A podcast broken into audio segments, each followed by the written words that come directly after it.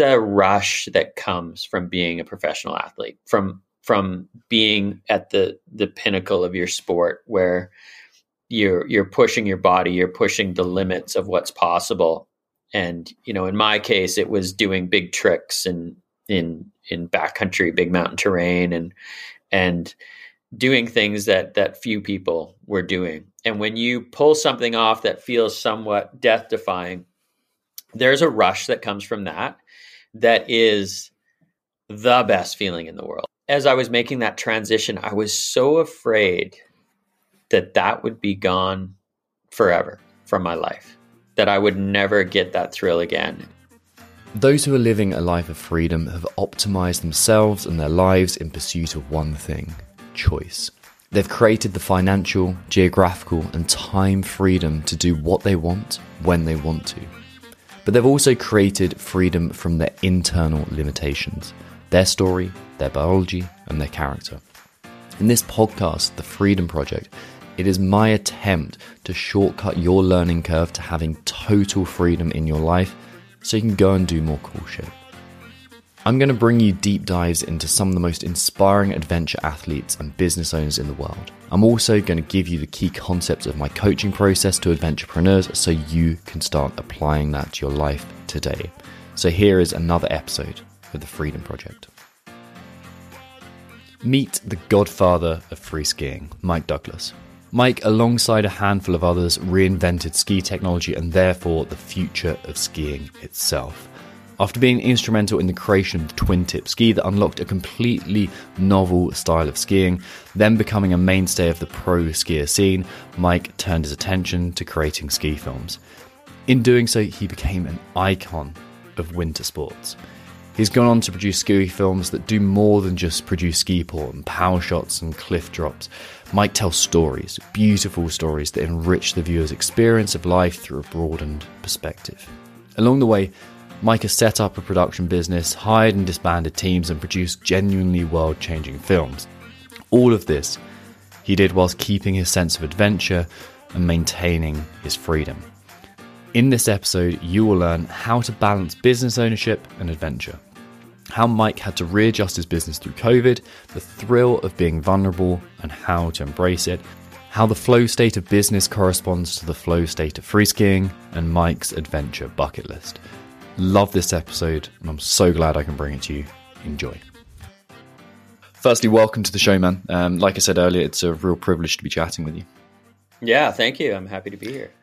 So, Mike, when someone asks you, what do you do? How do you describe that? It's it's not easy. Um, I, I, I guess the simplest version of it is uh, I'm a I'm a professional skier and a filmmaker. Mm-hmm. And then if someone goes, "Tell me more," what does that mean? Where'd you go with that? Well, I, I, I sort of dig into my ski history a little bit. I mean, that's that's my lineage, right? I started as a a passionate skier that turned into a pro skier, made it managed to make a, a, a life out of skiing and through that vehicle of skiing, I've been able to branch out into to many different aspects, whether it's uh, working in television or or or public speaking or um, now filmmaking is sort of of where I spend most of my time. So you don't introduce yourself like everyone else does as the godfather of free skiing. no, I I try to leave that to others. You should do, man. You should get branded merch. yeah, walk around talking like Marlon Brando. That's exactly the one. Um, we're not going to spend too much time on twin tips and 1080s and things, but there's um, one interesting thing that I'd like to go into detail that I haven't seen you speak about elsewhere. And that's the idea that if you didn't get dropped by your sponsor, you wouldn't have had the motivation to pursue it. So, like, I'm basically interested in deviation points where you could have gone one way or the other. What was the thing that made you go, I'm going to pursue this and it's a worthwhile use of my time. Yeah, that's really interesting because often um, the best opportunities come from adversity, and that was definitely the case. I mean, I was I was cruising along and living my dream as a you know what what I guess I'd call a professional mogul skier. I'd done a a stint on the Canadian team and and had moderate success, not as much success as I'd hoped for, but I'd you know, done my five years there and decided to move on at one point and started coaching and was a reasonably successful coach uh, here in Whistler and then got hired by the Canadian team and was coaching for them. And at the same time, I was, you know, still kind of a mogul skiing star in Japan, oddly enough. And so I would go over to Japan a few times a year and I'd do demos and I had a, a video series that that I worked on every year that was sort of like, you know, kind of some flashy mogul skiing mixed with some technique and how to sort of things. And and I was cruising along quite comfortably um, between coaching and my sponsors, who at the time, you know, were paying me modestly by today's standards, but um, but but enough to to live and and do all the things I wanted to do. Um, things were good. And then, you know, the, the Japanese economy and particularly the ski business started to kind of falter a little bit in the mid 90s. And my ski sponsor at the time, which was the, the Austrian brand Kneissl, um, they came to me and said, uh, "We're just giving you the heads up. We've we've had some cuts this year, and your contract will not be renewed in the fall." and so this is the spring at this point and and i you know looking back i was i i have to give them some credit they gave me six months notice that the cut was coming. So it kind of gives you some time to be like oh boy what am i going to do now? And i you know at the same time um, myself and a group of friends and young skiers that i was coaching on the canadian development team um, were trying these sort of snowboard style tricks on skis. And that was starting to gain some you know momentum like people we'd show up and people would be like whoa we've never seen stuff like this before. This is so cool. And so as i'm sort of feeling somewhat depressed about losing my sponsors and what am i going to do next year? How am i going to make my living? Because coaching wasn't quite fully cutting it at that point. Um, you know I, I, got together with with a friend of mine who who said uh, you know maybe you can turn this into an opportunity. Maybe you guys can make a specific ski designed for this new stuff that you're doing. And so, without any other good options, I was like, well, we might as well give it a try. That's a pretty so, entrepreneurial decision to make to go, okay, there's a adverse situation. I'm going to lean into it rather than, I'll just see what happens or I'll default to the easiest option. Like, what were the, who were the people around you that guided you towards that decision? What were the processes going through your mind at that time? Well, it, Steve Fearing was the main guy. So he was the coach of the Japanese mogul team at the time. And he had been my coach when I was on the Canadian team. So, um, you know, he was like, also, he had been working with, with Salomon in Japan. And he knew that they were sort of hungry for something to try and revive the ski industry over there. And he was like, you know, you got what you guys are doing is really cool there's got to be a business model. Like there's got to be some way that you can make this work. And I was like, oh yeah, we need it. We need a ski. Like mogul skis do not work well for what we're trying to do. And so I drew up a 20 page proposal of, you know, sort of the merits of, of what I thought this could be. And we also made a, an eight minute video over the next, you know, two or three months. And then Steve took that video and he shopped it around to the ski countries, ski companies of the world, the, the main ones. There were there were nine, you know, key brands at that point that were sort of dominating the scene. And he met with them all, and and um, you know, no surprise to anyone who's tried to get something like this off the ground, the door slammed in his face, you know, repeatedly. I think all but two companies just sort of laughed him out of the building and uh, and and with those two companies, one was Rossignol and the other was Salomon. Uh, Rossignol said, "Well, we don't really think your ski idea is going to work, but we think you guys are really cool skiers, so we'll sponsor you," which wasn't really the point of the whole thing. And then Salomon said, "Yeah, you know, we're interested, but we're not sure." And then right when you know I felt like, okay, well, maybe this is going to work out, everything stopped the phones went quiet. Uh, the, you know, fall was in the air. The snow was starting to to arrive on the peaks, and and I knew that if I didn't have a deal in place at the start of the winter, that it was going to be a, a, tough winter, and I might have to go back into the sort of the real job world and get a second job to support my coaching and all that sort of stuff. and so right when I was, you know, literally the week I was ready to sort of give up and start looking for jobs, I got a call from a guy named Guy Bertillon at Salomon in Canada. And he said, Hey, I just want to let you know that we haven't abandoned this idea. This is still something that we're we're talking about. And there's a few of us in the company that really believe in in your pitch. And and don't give up. Just don't give up and so that was obviously a boost. Um, I, I, don't think I, it filled me entirely with confidence, but at least it sort of kept me going for a couple more weeks. And it was a couple of weeks later that that he came back to me and said, "We're going to do a deal with you guys. We we we've got enough people that believe in this.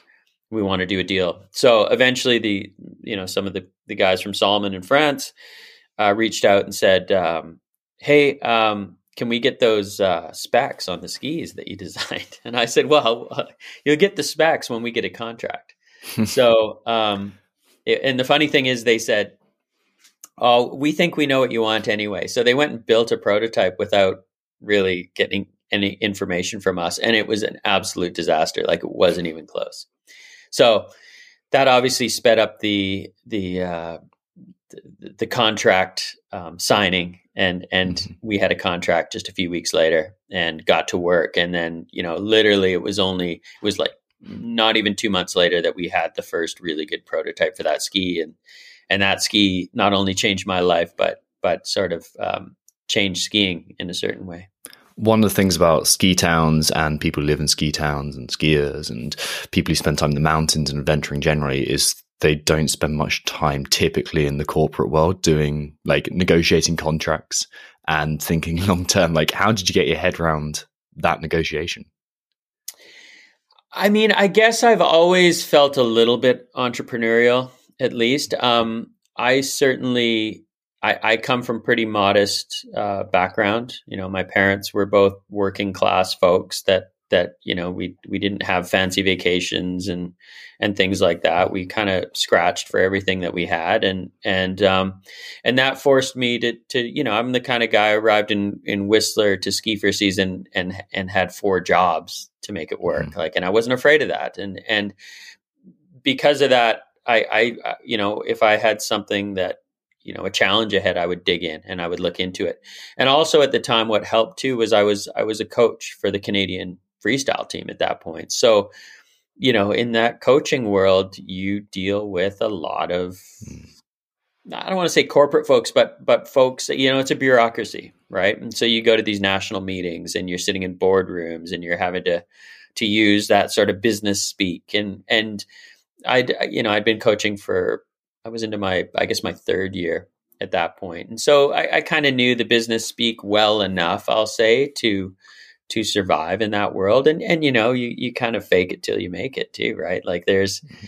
there's a little bit of that uh, talking above your pay grade sort of oh, to, to convince people. But um but yeah i mean i think just having that confidence to put yourself out there and be and be willing to fail i think that's that's also um, something that's sort of in me um, that i that i I don't like to fail, but I'm willing to fail.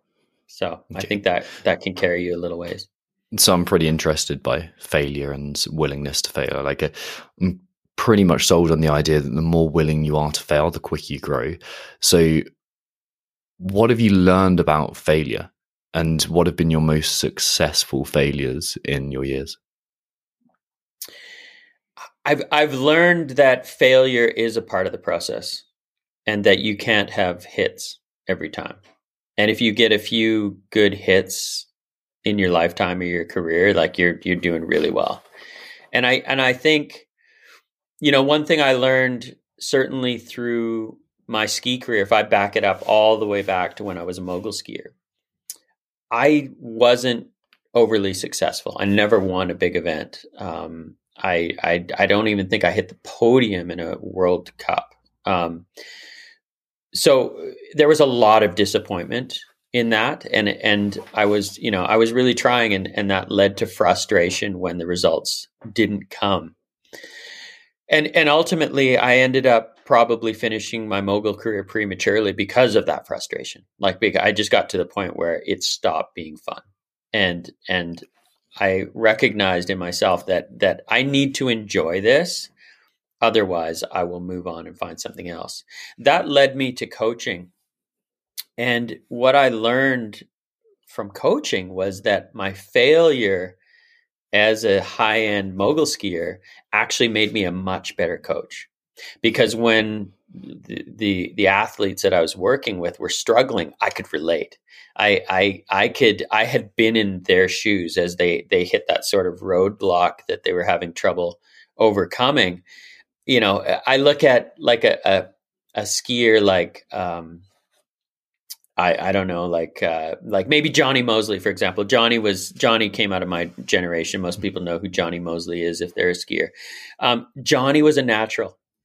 Johnny would just like was just magic, right? Like he would always find a way to do it and and he made it look easy. And I think for those people that win all the time, they're not necessarily conscious of what it might take to take someone who doesn't win all the time and teach them how to win all the time.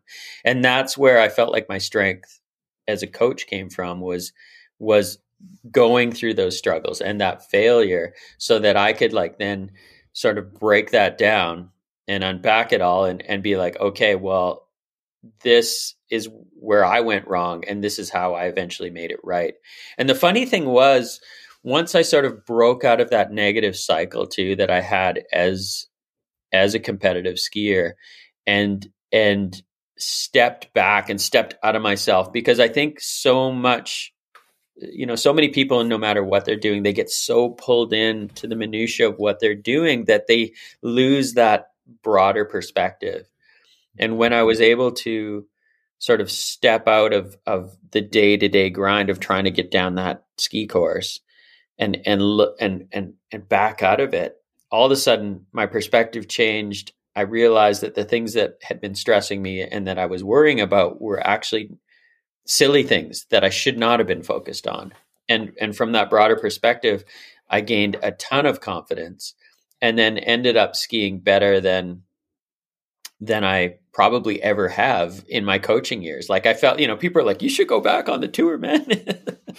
so it's uh it's it's you know, you learn you learn by making mistakes. I think you learn a lot more by by failing and making mistakes than you do by being successful. Absolutely. If you extrapolate that process out and you take that not just from skiing but to entrepreneurialism or entrepreneurship, if you um, translate that out to running a media company, how do you teach someone who's not that kind of natural born winner or what do you see as the kind of the major learning curves that you have to repeat time and time again to turn someone who's kind of who struggles a bit more to become successful in their pursuit? Ooh, I mean, it's there's there's no silver bullet that I've found. There's no quick fix. I, I think to a certain degree, I mean, I think you have to start by being honest with yourself first of all.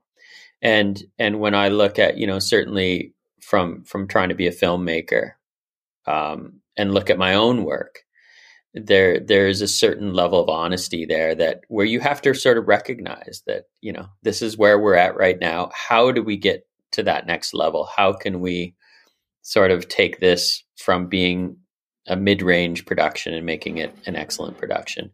And for me it's it's it's from being open to always learning to always you know dissecting you know successful films, for example, for me. So as a filmmaker, I'm you know I've I've taken some of my favorite films and broken them down into you know like almost like a if it's a Lego construction, I've broken it down to the brick. And what made you know this scene stand out? What made this scene so strong? What what was the structure? What what were the characters doing? What and and I really try. I find that that personally, if I can if I can take something that that's successful or that I really like and break it down, then I can figure out, um, you know, I can go, well, it, it, takes 10 bricks to build that segment. I had six of them right, but I can see that there were four here that I didn't quite get right. and and for me it's it's looking always always trying to learn and and and um, you know maybe i'm maybe i'm just i'm a bit of a nerd that way and maybe not everyone thinks that way but for me i you know i love youtube actually. You know there, there are so many people that that love to analyze virtually anything in this world on youtube and and there's a lot of good takes there and i i i, I soak that stuff up I, I probably watch one or two things a day that that are either just a- anything that I'm interested in. Um, but but filmmaking in particular, you know, like the the the the building blocks of storytelling, the the the structural elements that that you know make someone stay interested. In what, what are the key components in storytelling that you just can't do without?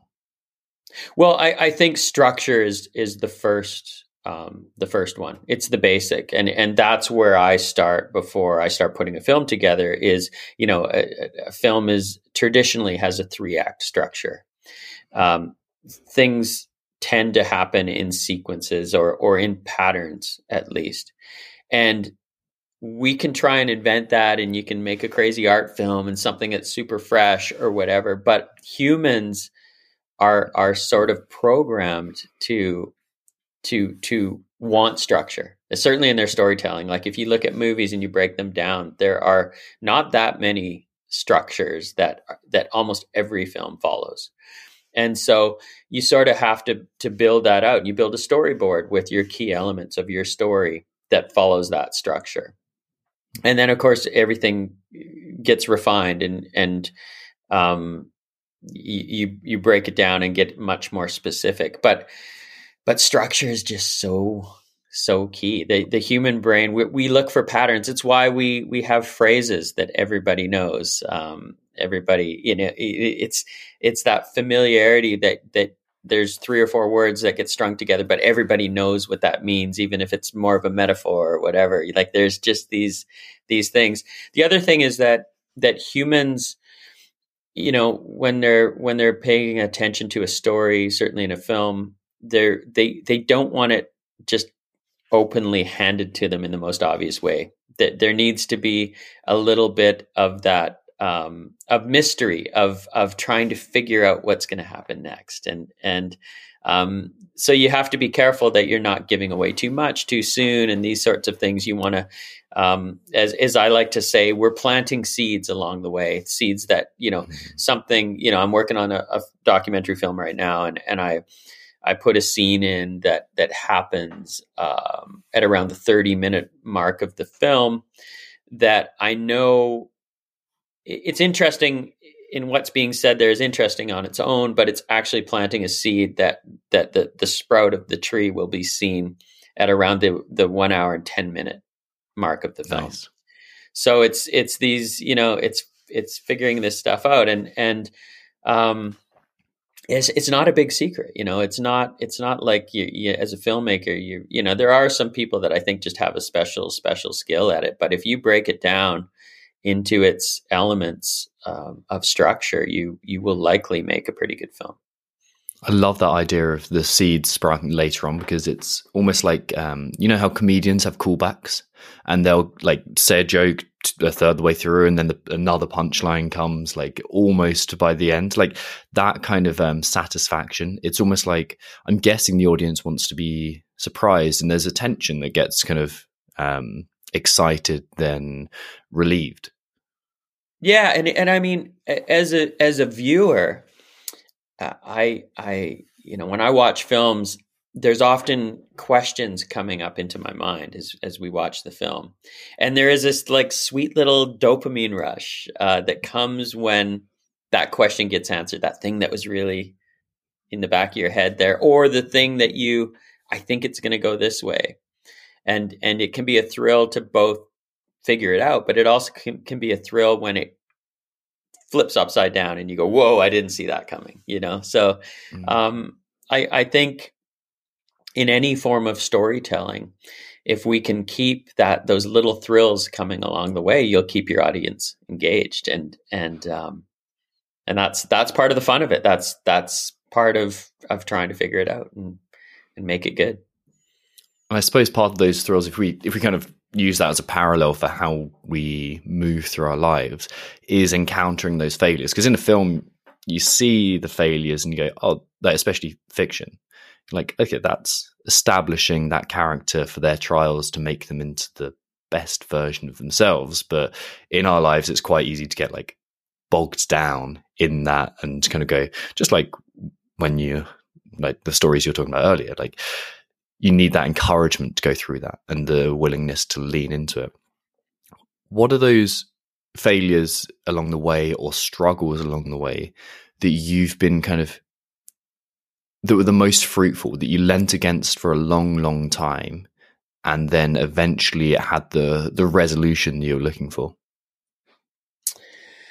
hmm i i mean i tend to i i tend to be a person that hangs on to things for a long time and if you look back at my career i've you know i've had i've had three sponsors in my life that were 20 plus years i mean it's it's if if things are going well, I tend to to I'm, I'm loyal. I mean, I and I don't I don't view that necessarily as a fault, but I also will will sometimes hang on to something a little bit longer than maybe I should. And um, you know, right now with my company, we're going through a pretty big moment of change, like the biggest change probably in 16 years, and it's uncomfortable. Change is uncomfortable. Failure is uncomfortable. But i keep reminding myself through the experiences that i've had in my life that that that change is good. Change change sparks things in your mind. Failure you know gives you that sort of motivation. You feel down. I mean i'm i'm not trying to say that i oh i failed and i feel good about it. I feel really really crappy uh, when i've when i've you know something hasn't worked out whether it's you know um, you know my ski career that you know I, I, had a crappy season or or whatever or a film that I was really excited about just did not connect with audiences. But eh, once I get through that sort of depression phase um, I I I get a boost where I'm like okay well let's let's learn from this and let's let's try to do that.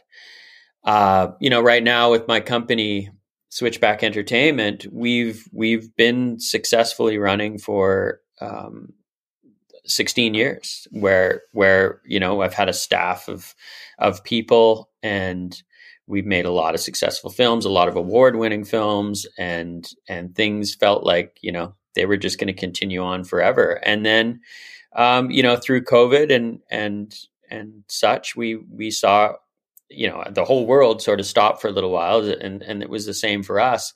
And we expected to sort of rise out of that in a way that uh, would you know we'd be right back to right back to normal. And that hasn't happened. Um, you know for a bunch of different reasons uh, there's been a downturn in the industry. Um, there's been some challenges uh, on our side with with clients and and the way things have been going. And and we're finding ourselves at a point where I actually just I, I had to lay my staff off, and uh, and I'm I'm working solo for the first time in 16 years. So um, that's a that's a tough spot to be in uh, mentally. You know, after after having a, a company that did really well for a long time, but at the same time, it's it's also a place where I feel like there's opportunity and excitement again and it's a, it's an opportunity to pivot. And and one of the things that that comes from failure is is is is a reflection back at yourself where you go, okay, well, to a certain degree, we're starting from scratch again. What, what, how do you want to do this now? Because there is opportunity to kind of clean the slate and and and pivot into a slightly different direction, and that's kind of what I'm trying to do right now. Yeah, that's that's really tough, and I can absolutely sympathize with that. I uh, I ran a, a, performance coaching for CrossFit athletes business for a, a, long time, and it was always like did pretty well for seasons, you could say, and then it just got to this stagnation point where the, the business model that I was running and the um, and the product it just didn't work anymore, and I had to go through the same process of like laying off staff and saying, sorry, you, you haven't got this role. And also getting rid of all our clients. And that's such a, a threatening and uncomfortable and there's I think there's an element of like humiliation or kind of fi- the failure aspect of well. like, oh man, I just like speak for me personally anyway. It was like a really fucked this up, and like and like and I feel bad about that. Like that's a really tough thing to try and navigate. Yeah, for sure, and and especially you know I'm not I'm not young anymore, and I've had I've had a lot of wins in my life, and and I think you know for that reason people sometimes hold you on a bit of a pedestal. And they're like oh this guy's so solid and not you know nothing's ever going to break down in in that system. And you know and and and also you look back and you you beat yourself up a little bit. I think that's natural too. It's like well where where did i fail? Like how did i how did that go wrong? Why are we in this situation? How and you can really beat yourself up. And i think it's it is good to to reflect a little bit back and and see okay like what were there were there certain things that were done um, that I could do better? Like what can I learn from this? What can I take away from this? But I I also think that you don't want to dwell in that place for very long. I think you have to you have to you know break it down feel really crappy for a while and then go okay well where do we go from here and you know do I want to go through this again? What I've been through over the last six months with this? No, I don't. But at the at a certain point, though, I am I am excited by the idea of okay, this is a chance to to reinvent and and somewhat start from the bottom again. And and one thing that I have learned as well, and and and actually a little bit of this is coming through one of the characters in a in a in a film that I've been working on, is that um, it is the the most fun that you can have the most exciting time is when you are breaking out from the bottom. When you are finding your way and you feel like the world's against you and all of a sudden like something falls into place. That's that's the sweet spot. That's the excitement zone. When you're when you're you know on top of your game your business your sport whatever you're doing it's a precarious position. You're trying to hang on, and and um, there's there's really something special about clawing up from the bottom and being yeah. being the one that's that's rising fast. And and I to a certain degree, I I feel that right now because I'm I'm pivoting a little bit with with my professional work. Um, but that's exciting. That's there's new opportunities. There's there's new things that are happening in my life this year. My winter, as I'm planning it ahead, is actually looking very different from what it's looked like for the last 16 years. And there is that's exciting for me. That's exciting. That moment when things just before you succeed I think that's the the moment that's most exciting when you when you actually get the reward, whatever that is for you. It's like that's great, but it vanishes quickly. But that feeling of like, shit, this is working.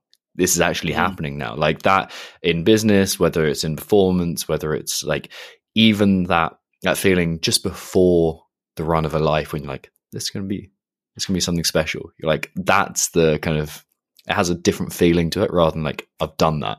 It's um different sensation.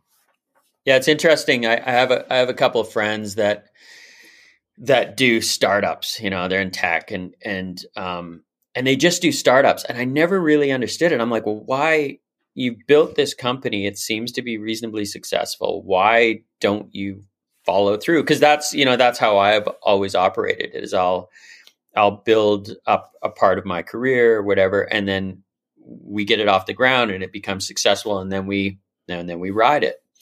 And I'm looking at my my friends, and they're they build a startup, and then they they're there for a year, and then and then they're out. And I'm like, well, well what happened? Ah, I wanted something different. And these guys are are are addicted to sort of that that feeling of starting at the ground and like you said like coming through that sweet spot where the, where all the excitement is. And then once it's up and established that thrill is kind of gone. And and so these guys are resetting and constantly trying to live in that sweet spot of of building something from the ground. Yeah, well, it's a completely different skill set and it's a completely different temperament for success in that. Like, if you think about the kind of when you've got a successful business and maintaining and increasing that 1% every year, that's a very different skill set to zero to one as opposed or zero to 99 as opposed to 99 to 100 there's a very different kind of feeling there. Yeah. Sure. You talked then about your winter coming up and one thing i'm interested by with i work with who i term adventurepreneurs okay? So entrepreneurs who want to do cool shit with their time. And the struggle with that is balance and making sure you do that cool shit because businesses can become all consuming and they can become, especially when you're going through difficult times, like it's all you think about. So, how do you structure your days, your weeks, your years to facilitate that adventure and that probably the reason you got into it to begin with? Yeah, so that that actually was done very consciously from the beginning. Uh, when I when I built my production company, I I took a look and I said, okay, well, what do I want this to be? I, and and right away I said, more than anything, I want to maintain my adventurous lifestyle. This is the primary reason that I'm doing this. I'm not. I, I don't care about being rich, but I do care about doing the things that I love, which is to be, you know, it, in the early days, it was to be skiing all over the world and and going to interesting places. Nowadays, it's it's more to just be out in the world and and experiencing new things and, you know and also having the time in my life to to get outside and and move my body and and stay in shape and and you know go for a bike ride every second day with my best friend for 3 hours in the middle of the afternoon. Those are are are high priorities in my life. And so in, in setting up the company I, I made it clear uh, to myself, but also to to the people working for me that we are a lifestyle company. And when you come to work for Switchback Entertainment, that means that there are going to be times when you're working for 12 days in a row from the moment you wake up until the moment you go to bed. But there is also going to be times where you can take a week, uh, then the week after that, and you can go and do whatever you want. Or, you know, we we the office here, we're in a ski town. I, we're two minutes from the ski lifts here at the bottom of Whistler Mountain. And if it's a powder day, you know, when, when it snows 20 centimeters or more on the mountain, unless we are pressing for a deadline and there's something that absolutely has to be delivered, the show stops and we all go skiing for half a day.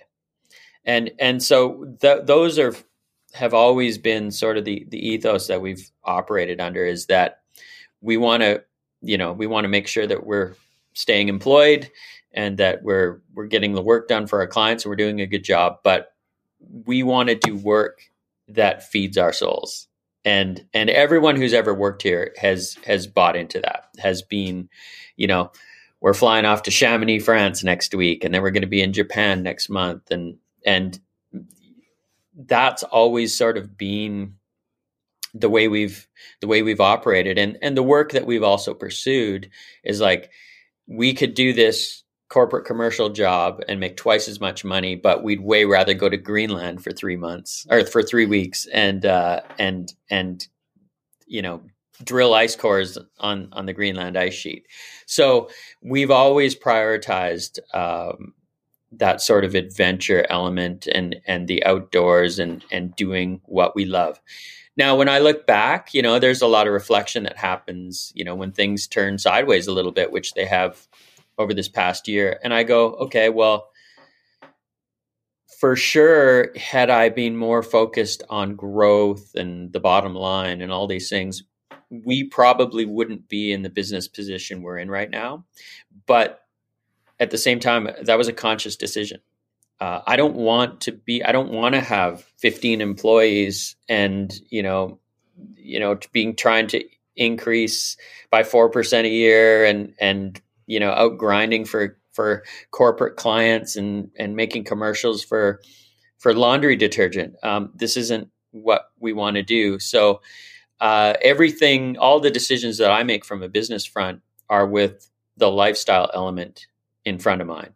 It's like, okay, I, for sure, I want to be successful as a business person, but my priority is to to be able to live the life I want to live along the way, and not just be grinding away at work all the time and then hoping for that two weeks of fun adventure each year. I want to I want the adventure to be at the forefront. Just a quick favour to ask. If you love the show and you think it may help someone else in the world, then head to wherever you listen to the Freedom Project and leave a five star review and maybe even share it with some friends. It really does help me and it helps the show too. I can continue to get fantastic guests on the show, it reaches more people, and it makes me feel great too. So I would be enormously grateful if you could leave a five star review and share any episodes of the podcast that you love yeah, you have to add that kind of um, positive constraint because otherwise it, your work fills the available space. And if there's no hard deadline of this is when I go away, this is when the trip's booked, this is when the skiing session happens, there's no like there's no reason to stop. And therefore it just expands to fill that. You mentioned right at the beginning there that you've you started with that end goal in mind of this is what I'm trying to consciously create. There's probably an element of this is the lifestyle I'm trying to design for myself and the business that I'm trying to design. Have there been any rules that you've established along the way um, that have helped you kind of maintain that? Or have there been any kind of like early warning signs of, I can see I'm like straying either side of that balance? Yeah, th- there's there's a sort of a rule that I put in place quite early on um, because, like you said, I, I you, you nailed it when you said you just fill the time. You know, if you don't have those constraints, you will. I'm one of those people that will fill the time. I could easily get sucked into my office and spend 10 hours a day, even doing almost nothing. Um, so for me, I, I try to to periodically, uh, a few times a year, but certainly at the end of our fiscal every year, I kind of step back. I learned that from my ski days, as I said earlier. I, I, I, I like to step out. You get so locked into the day to day that that it's nice to step out and sort of, you know, look from from ten thousand meters back at at your business and your operation and your life and all these things. And for a long time, I tried to, I looked at all the things I did in my life. Um, you know, whether I'm, uh, you know, if I go back 15 years, you know, I was a professional skier. I was skiing in ski films. I was, um, I was public speaking. I was working in television. I was writing articles for, for magazines. I was, um, coaching courses. I, I was doing, I, I, had probably 10 different hats that I wore through the year. And each year, uh, for, for quite a while, I would sort of take a look in, into all those baskets and be like, okay, which of these do I like the least? And, and I would, I would eliminate that basket. And the one that, that, the one that changed my life the most actually was, um, was was uh, stopping writing. So I I love reading a good story. I, I love reading articles, all this kind of thing. I and I can put something out that is readable, that is decent, that's been you know I've been published many many many times, but the amount of time and struggle and effort that it takes me to get written word down on a page in a way that that's acceptable for me or, or is good enough to be published takes an awful lot of time. And and and is is a grind for me. Like it's just it the words just don't flow onto the page. It's like i'm ripping them out of the back of my brain trying to put them down in a cohesive order. Um, and and so i looked at at sort of the benefits that i was getting from that and then the struggle that i was having to to do to to sort of put those together. And I said this this doesn't match. And and I just you know when the magazines came calling I said sorry I'm I'm out. Like I just it's just one of those things and and sometimes Did that feel unstable have, what's that Did that feel like unstable and like a risk at the time Yes, it all feels like risk. And and part of the reasons that I do so many different things in my life is that I always feel like I'm on the edge of it all ending of mm-hmm. of you know the phone will stop ringing. No one's going to ask me to do this stuff anymore. And i need to you know if there's an opportunity that comes i, I need to say yes. I need to say yes. And so i spent you know I, I spent probably the first half of my career saying yes to everything. And uh, now i've spent the second half of my career trying to learn to say no. And i'm, I'm not going to say i'm great at saying no but i'm better than i used to be. And i think saying no you know, if I've learned one thing, if I could go back, you know, people say, well, if you could go back, would you change anything? The only thing I've come up with that I would change is I would learn, I would have tried to learn to say no more often earlier in my life. I think, I think you don't have to take every opportunity. And I think if you do, you can dilute yourself to the point where maybe some of the things that you do best or that, that, that are the most rewarding in your life don't get the time and effort that they need because you're trying to do too much. Hmm. Absolutely right. Absolutely right. What's the best no that you've ever given? The best what? The best no. Oh, the best no. Um, there isn't one that stands out, but I would say that, like, I, I think, I think giving up my writing career was just flat out saying no because at, at the time I was writing for the publications that I grew up on. I was writing for Powder Magazine and I was writing for, um, you know, Freeskier and Ski and, and, uh, um, ah, there were a bunch and, and especially Powder Magazine was, was my Bible when I was a kid. Like I, I would you know go to the mailbox every day after school waiting for that thing to be there. That was like that was my connection to to the greater ski world. I mean this is before the internet and all these things where everything's at our fingertips now. But back then the the anticipation for that type of stuff was was it was strong. And uh and and i would pore through that magazine. I'd read every word. I had the I'd cut the pictures out and I'd put them on my wall, and and that was a big deal. So when I had the opportunity to not only appear in the pages as a skier, but then to have my words there, um, you know, that was a thrill for sure, for sure. But I, I, I had to, you know, eventually say no. When they called, I, I said no, and that's a tough thing to do. It's like you know, saying no to your hero, kind of. Um, but looking back now, I realize that that just wasn't the best use of my time, and it it it it caused a lot more frustration than it should have, and and and being honest with yourself, I think sometimes, and not sort of beating a dead horse is is is sometimes what you have to do.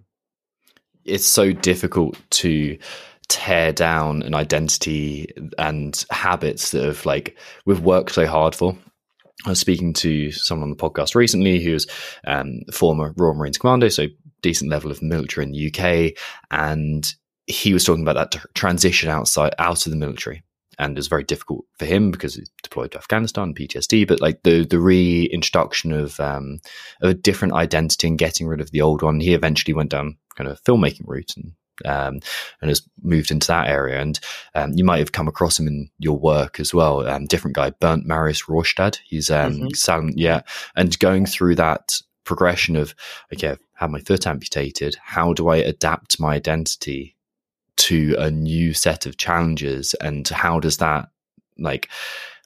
How does how painful is the not only the, the physical aspect of that obviously, but how painful is the the ego death that happens of like this is who I think I am, and I'm having to drop that and then move forward to the with a new direction. I mean, anyone who tells you that it's it's not hard is is probably lying or is an, an extraordinarily different kind of person. I mean, there is you have to there is pain to it. It is and I mean as an as an athlete you all have to go through that. You can't be a professional athlete forever. Not certainly not at the at the highest levels. And you know, for me, uh, when I was you know in the heart of my career, this there was a ceiling. There was a hard ceiling as as being a professional free skier, and it was 35 years old. nobody made a career past 35 and there I was. I was 33. I was starting to think about it, like, oh, I'm only two years away from the ceiling. What, you know, what am I going to do? I love this. I, I love everything about this. I want to keep doing this. But that's where you know the production company came from, and I, I, I sort of like once again like removed myself back out of my life and went, okay, well, what, what actually beyond the physical performance of you know being at the front edge of your sport what do I actually enjoy about this? And I, I said to myself, I love the adventure. I love the travel. I love the creative aspects of trying to put together, you know, a film segment for a ski movie.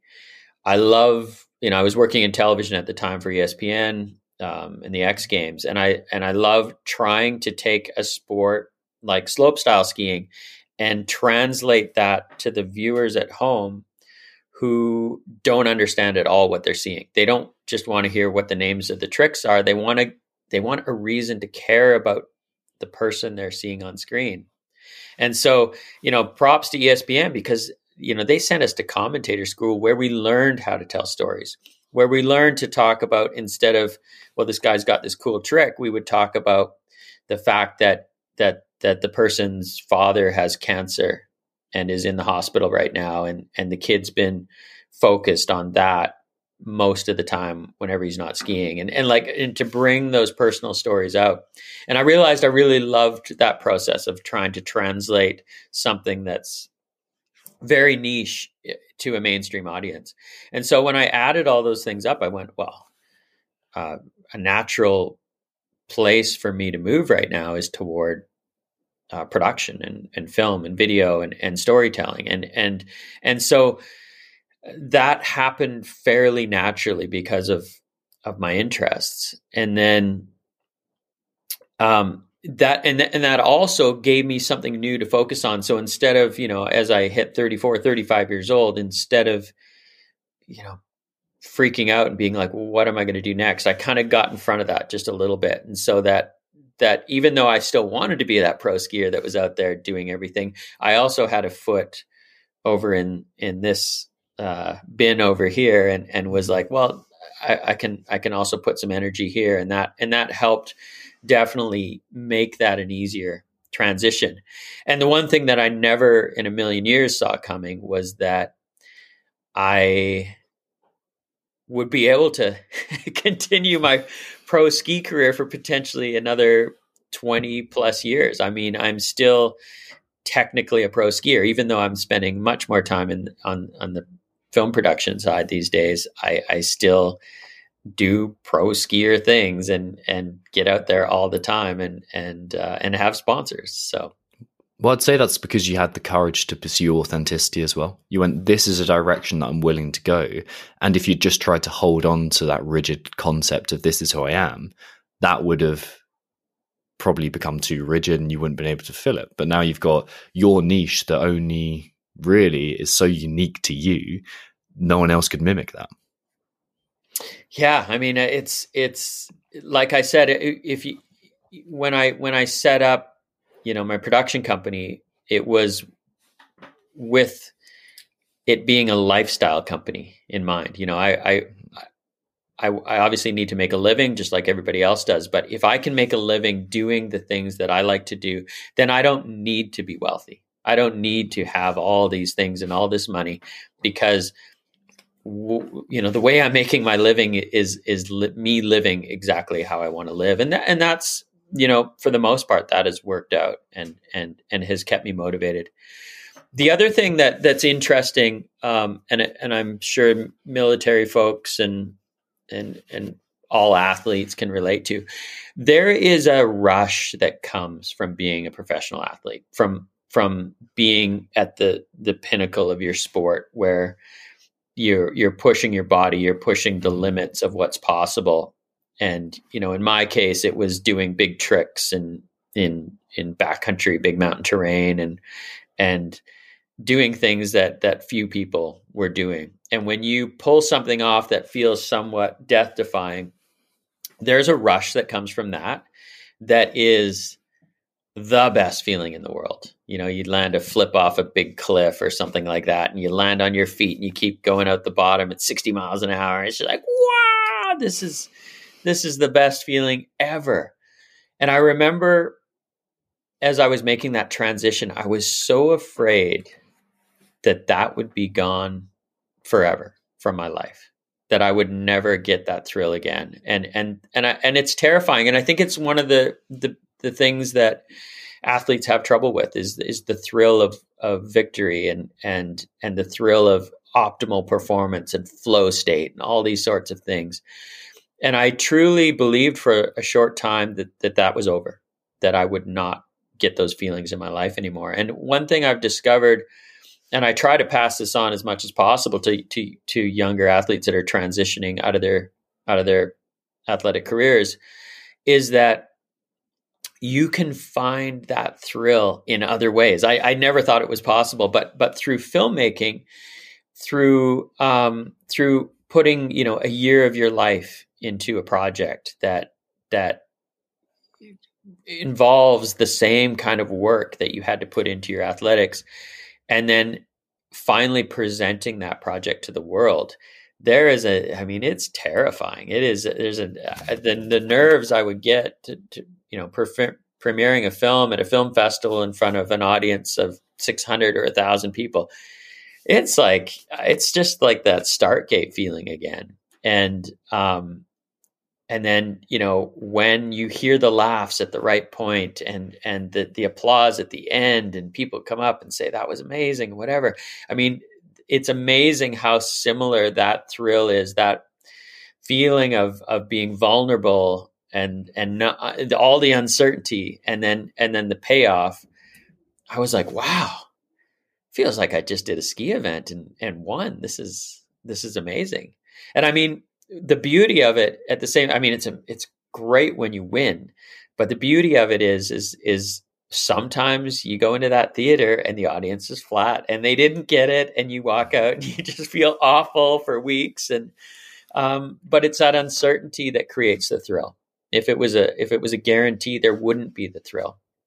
And so, um, this is something that I've I've been I've been trying to share with with people that have either had career-ending injuries or or are just at the point where where they're making that transition and they're scared. And I'm like, it's it's okay. You can find that thrill in other places, and and um, I, I think it's good for people to know that.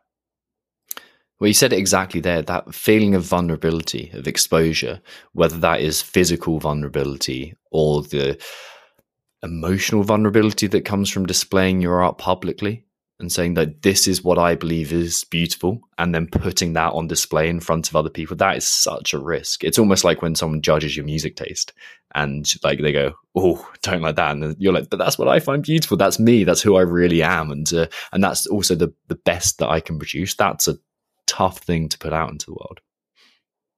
Yeah, 100%. And, uh, you know, it's, I think it's so tough to put yourself out there. It's so tough to, to be in a position where you could fail, where you could be embarrassed or humiliated or, um, mm-hmm. you know, have to walk back with your tail between your legs. But at the same time, um, that's life, you know, that's, one thing I've learned from filmmaking is that we're we're all flawed. There's nobody who's just this perfect character that gets it right every time, and and and and everything is amazing. Um, flaws are what make humans interesting. Flaws are what make makes life interesting, for that matter. Um, you know, there's a character in a film that I'm that I'm working on behind the scenes. Um, and he says if if every story was just love love love it would be the most boring story in the world. You you can't have the ups unless you have the downs. And and that's that's so true. Yeah and that's exactly what you've been speaking around this whole time. Like the ups and the downs they are they're the yin and the yang. They're the two forces that kind of um that balance each other out. Are there when you look back at the movies that you've created, are there risks that you've taken that have paid off, like or specific risks that you've taken that, you've, that have paid off? For sure, I I would say. I mean, I've I've I've been very fortunate because I've made a lot of of short films over the years, and with you know with with quite a lot of success, but also some failure mixed in. Um, it, something that's always always tough to to manage. Um, I, I think in any any career or profession or, or, or pursuit is that the first film that I really put you know my heart and soul into and put that extra effort into to actually make a, a film rather than a, a piece of branded content or or whatever um, was was one called the Freedom Chair that I did back in 2011 with Josh Dueck. Josh is a, a Paralympic athlete. He was paralyzed from the waist down after a ski accident and then sort of rose again as a sit skier. And you know, he he didn't just rise and get back out on snow, but he thrived, and he's a Paralympic, multi Paralympic medalist, um, and and also was the first person to do a backflip in a sit ski. And not only that, but he's an extraordinary human being and and just an incredible character. And and working with Josh um, you know, I, I, did the initial interview with him and he, he, just delivered like he was just, you know, right there, what you dream of as as a subject. And putting the film together, it was tough for sure. It was more effort than I'd put into anything to that point, but at the same time, it kind of came together well. We premiered it at the Banff Film Festival. It won. Uh, it, went on to to be uh, still to this day the, the most successful film I've ever made. I've won something like 15 awards at film festivals all over the world. And Josh was was cruising around the world and and bouncing off of that with another follow up project we did. He was on every news channel in the world. He was on the Ellen DeGeneres show in in the U.S. and and like. It, it kind of took off and, and became so much more than I ever thought it could be. But one of the things that I learned that was so challenging in retrospect is that having your first one be a really big success makes makes the time after that tougher because um, you know I, I, thought in my mind I was like well th- this really isn't that hard I guess I have a knack for this I must be pretty good at it and then I realized with subsequent films that that actually it was really Josh and his character that brought that thing to life. And that you not everyone is this amazing character that people want to get behind and, and cheer for in the theater. And so that's that's been really interesting because when when you have that success out of the gate um, and and you're always trying to strive to match that. That that can be challenging. And and certainly yes, we've had some hits over the years, some some films that have done very very well and won a lot of awards.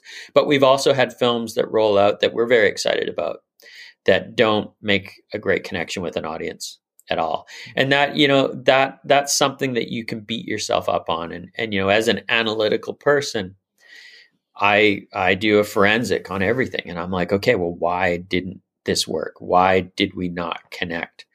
And when you have a, a few misses in a row, say, you really start to to look at yourself and go, okay, well, and you start to beat yourself up. I think, you know, we like to be our own harshest critics. I think that's the, a lot of success can come from that. But I think there is a, a, a line that you have to sort of draw in the sand because we you know, and, and I'll look at my company over the last few years, we tended to beat ourselves up maybe a little bit too much when we didn't have a successful um, film that that audiences didn't fully connect with, that we liked, and and we would. Mm.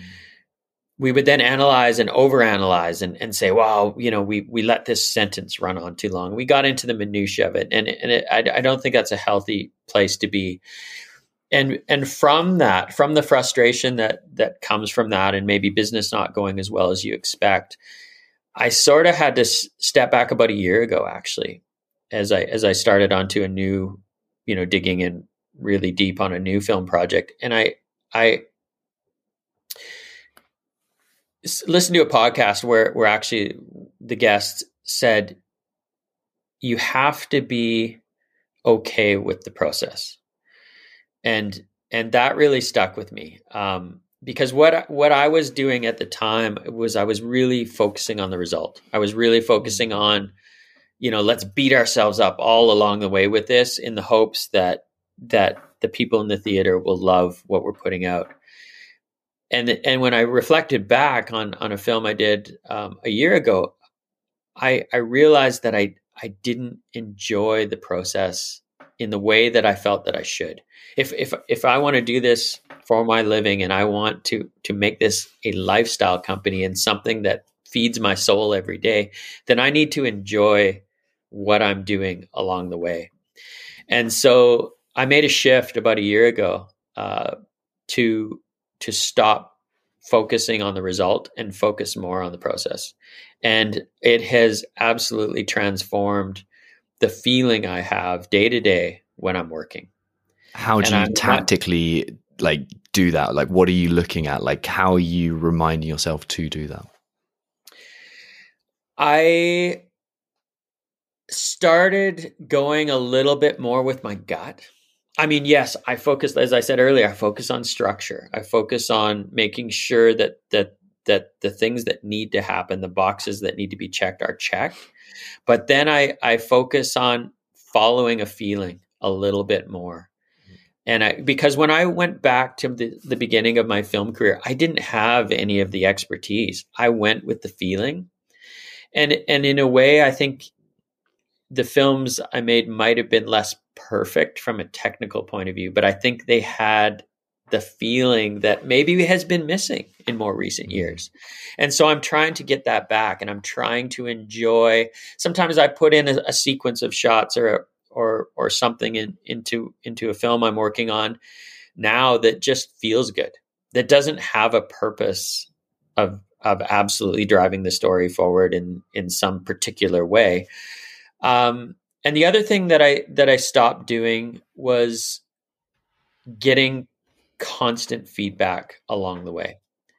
Now I, I'm the feedback is coming in in it's more spread out. So I'll work a month, for example, without getting any feedback at all. And then I'll go and I'll get a bunch of feedback and I'll distill that and I'll break it down and go, okay, yep, this could be better. We, we need to make that clear, whatever. But then I'll go back in and spend another month, um, you know, just just playing around and enjoying the process. Mm-hmm. And yeah. I, I don't know what the results of this are going to be. I'm working on a big film right now. I don't don't know if this is going to pay off for audiences down the road, but I know for myself, for the enjoyment I have of sitting down and working on my craft, it is much more fulfilling than it was before I started doing this. And you know what? At this point, that's good enough.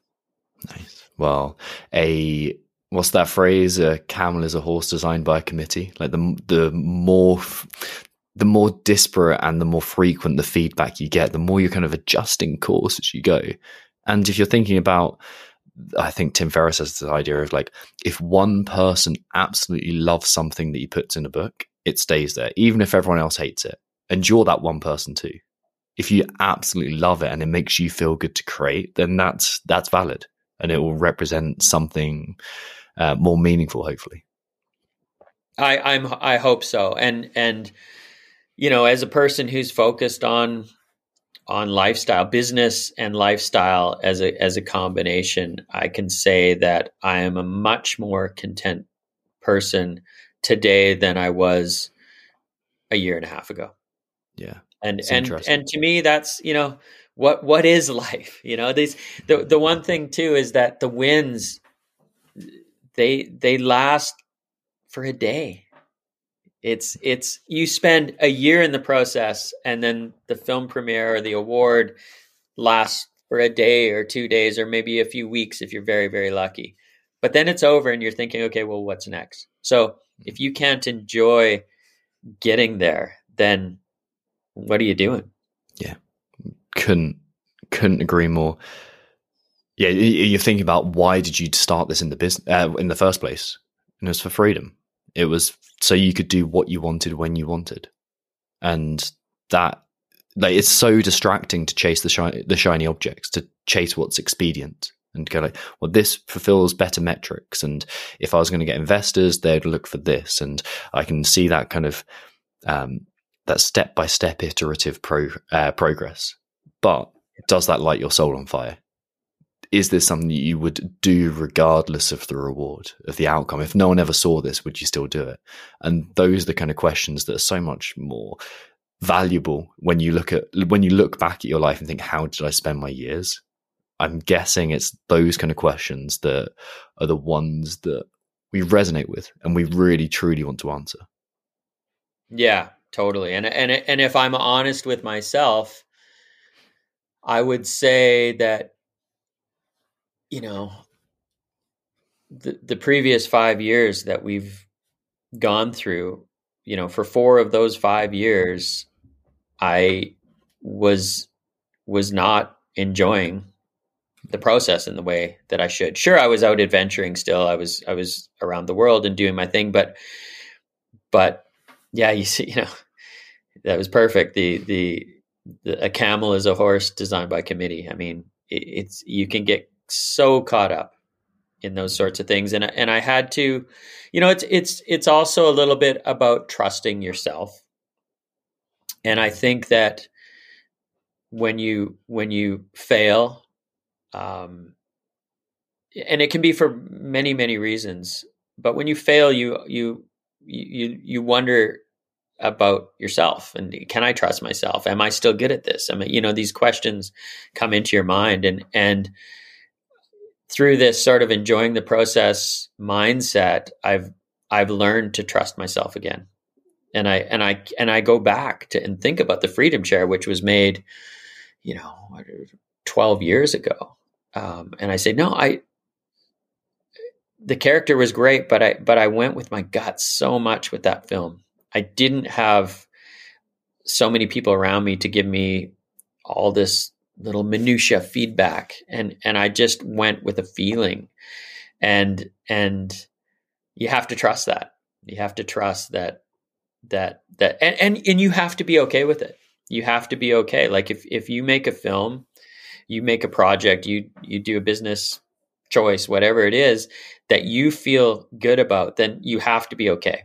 And you can't always just rely on um, someone else's feedback for your personal satisfaction. And and if, if you, you know, I'm with your podcast, you you interview all kinds of successful entrepreneurs and and people that do good things and and failure is is a consistent theme. I know that. I know that the people that that we view as the most successful people in the world are are constantly failing. I, I was I just you know if we if we look at the, the biggest pop star in the world right now is Taylor Swift. My daughter is absolutely bonkers for Taylor Swift. It's it's consumes our life within within my house.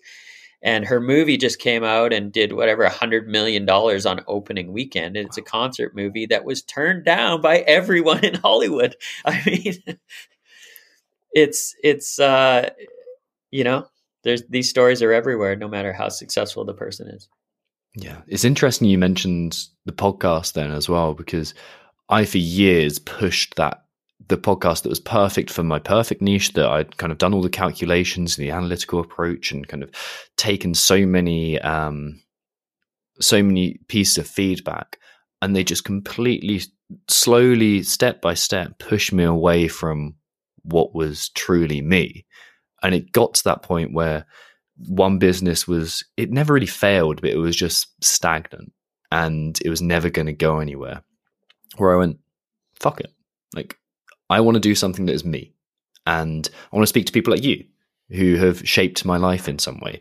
And I want to speak to people like Nikolai Sharma, who just has again shaped my life in some way. And like entrepreneurs and business owners and interesting people who've got an interesting story to tell. And because of that, I'm stoked when I get to speak to people like you or anyone else that I've had in the podcast. Like I'm like fired up for the conversation, whereas before it's like, okay, now I've got to tick the boxes, and it becomes way less.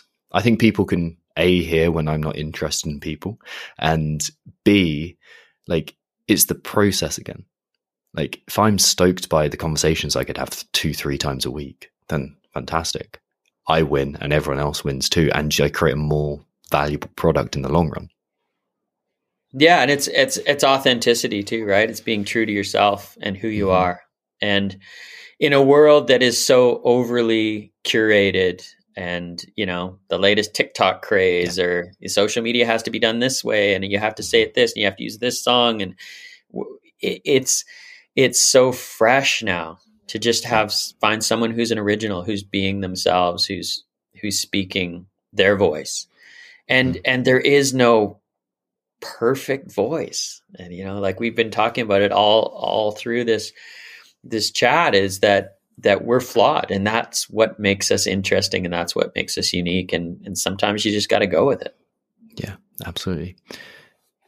A few kind of quick fire quicker fire questions i really wanted to ask you. Firstly best couloir in whistler or blackcomb Couloir in Whistler or Blackcomb. Uh, it has to be DOA, which is a, a, a, little bit of a ski tour off the resort, but it's it's the one that you see from the south side of Seventh Heaven on Blackcomb, and it is just a cl- yeah, just a cut through Blackcomb Peak, steep, yeah. long, narrow.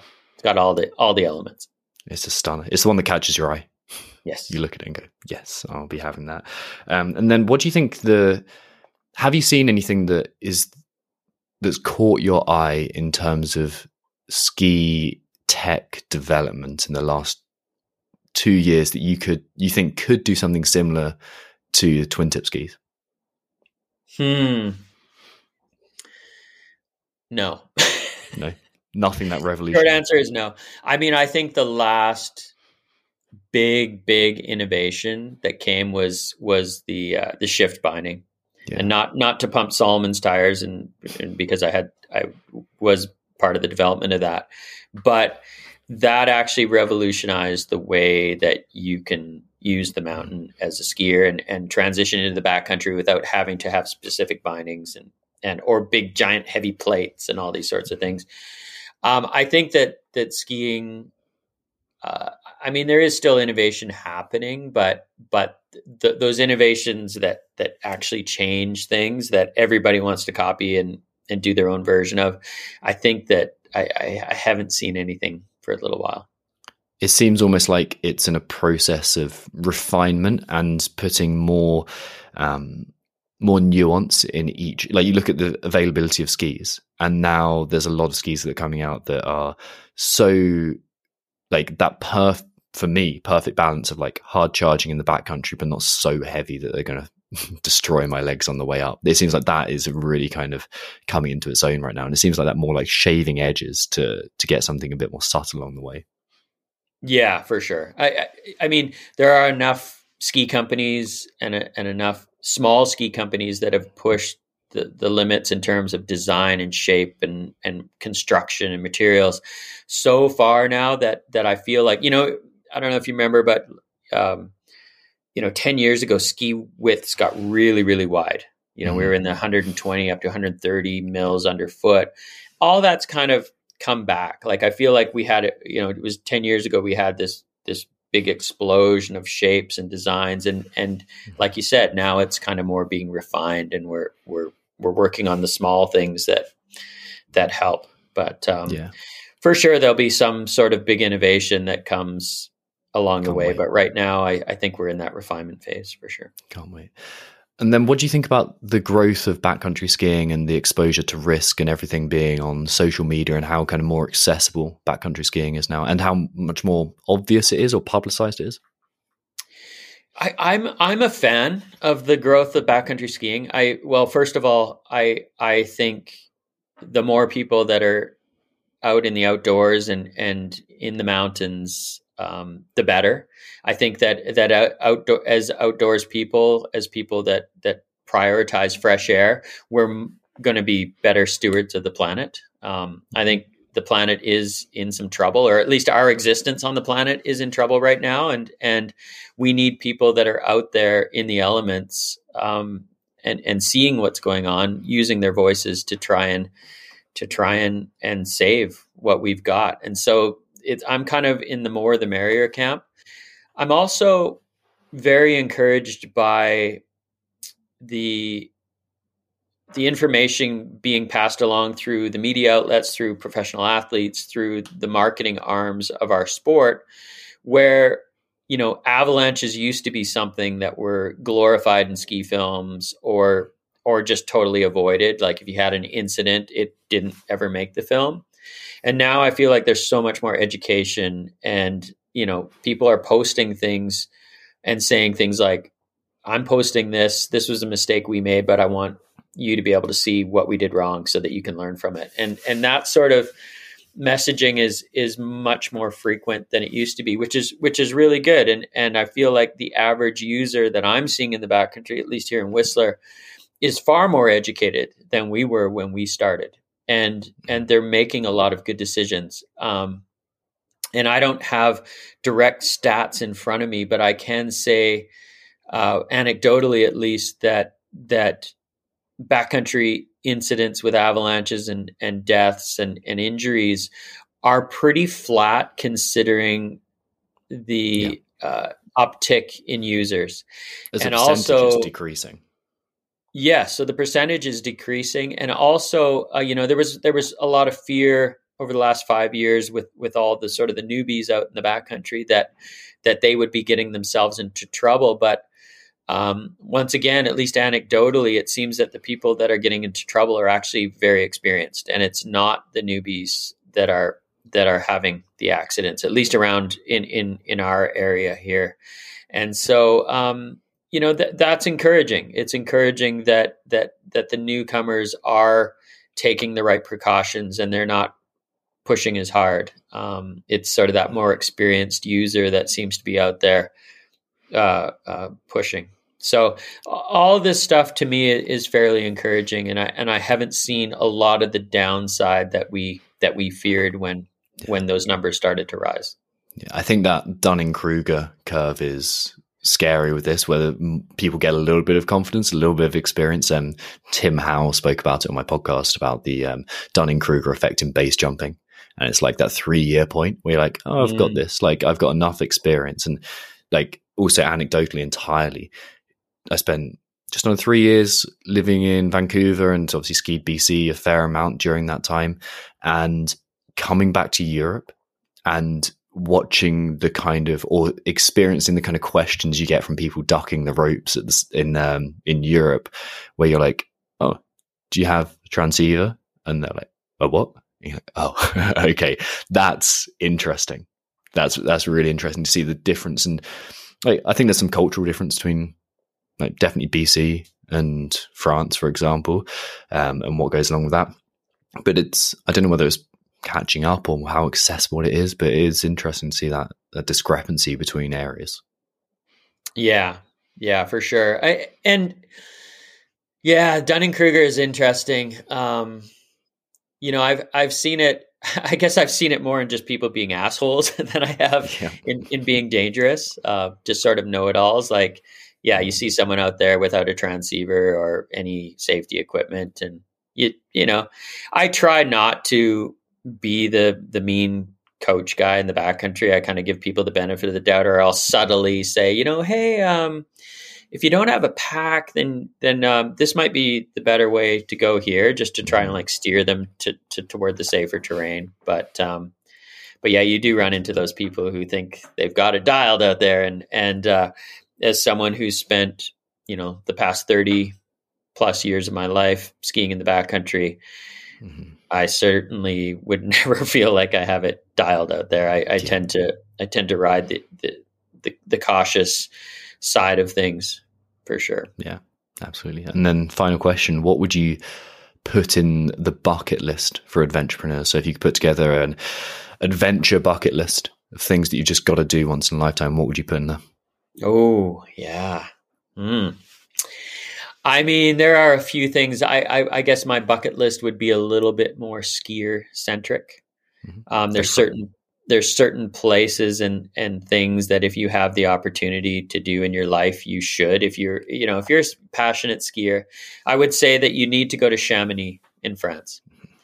and and it's not even necessarily the skiing in Chamonix that that's important. It's just driving into that town and seeing those mountains and seeing that the lifts go to those peaks. That, that is just something, especially for North Americans who don't, you know, ski in Europe much. That it is something that'll just melt your brain. Uh, it's it's unthinkable um, given the way that that North American ski hills are designed. So that that would be high on the list. Um, I think skiing in Japan is something that is is really special, at least to me. Uh, the place where where it's it's probably the world's greatest snow machine. It's hard to imagine a place where it can literally snow a foot every single night for the entire season, and and just every day is is a refresh and the food and the, mm-hmm. the onsen experience. It is just something that's that's really special to me. And then um and then the andes skiing in in south america in what is the middle of you know the northern hemisphere summer is a is a unique and special experience and and i i go down to portillo in chile every year and and do a ski camp down there with with Chris Davenport and a handful of others and and um, it's something that never gets old to me. It's it's one of those places where the mountains once again are just massive and it's yeah. just this sort of otherworldly experience. So those would probably be the three at the top of my list. Nice man. Nice. Yeah, the thing that like actually recertifying that those two places I need to go to, Japan and the Andes, need to get there soon. Um, the one thing that definitely France has, Japan definitely has too, that BC is lacking is definitely the food on the hill. like, man, being able to go get some like amazing food on the side of the hill is something that, for example, Whistler just hasn't mastered yet, man. Well, yeah, and you know what's really sad here in Whistler is that the food on the hill used to be really good. Did it? Really good. Like I would eat lunch on the hill every day because it was it was like eating in a restaurant in the valley.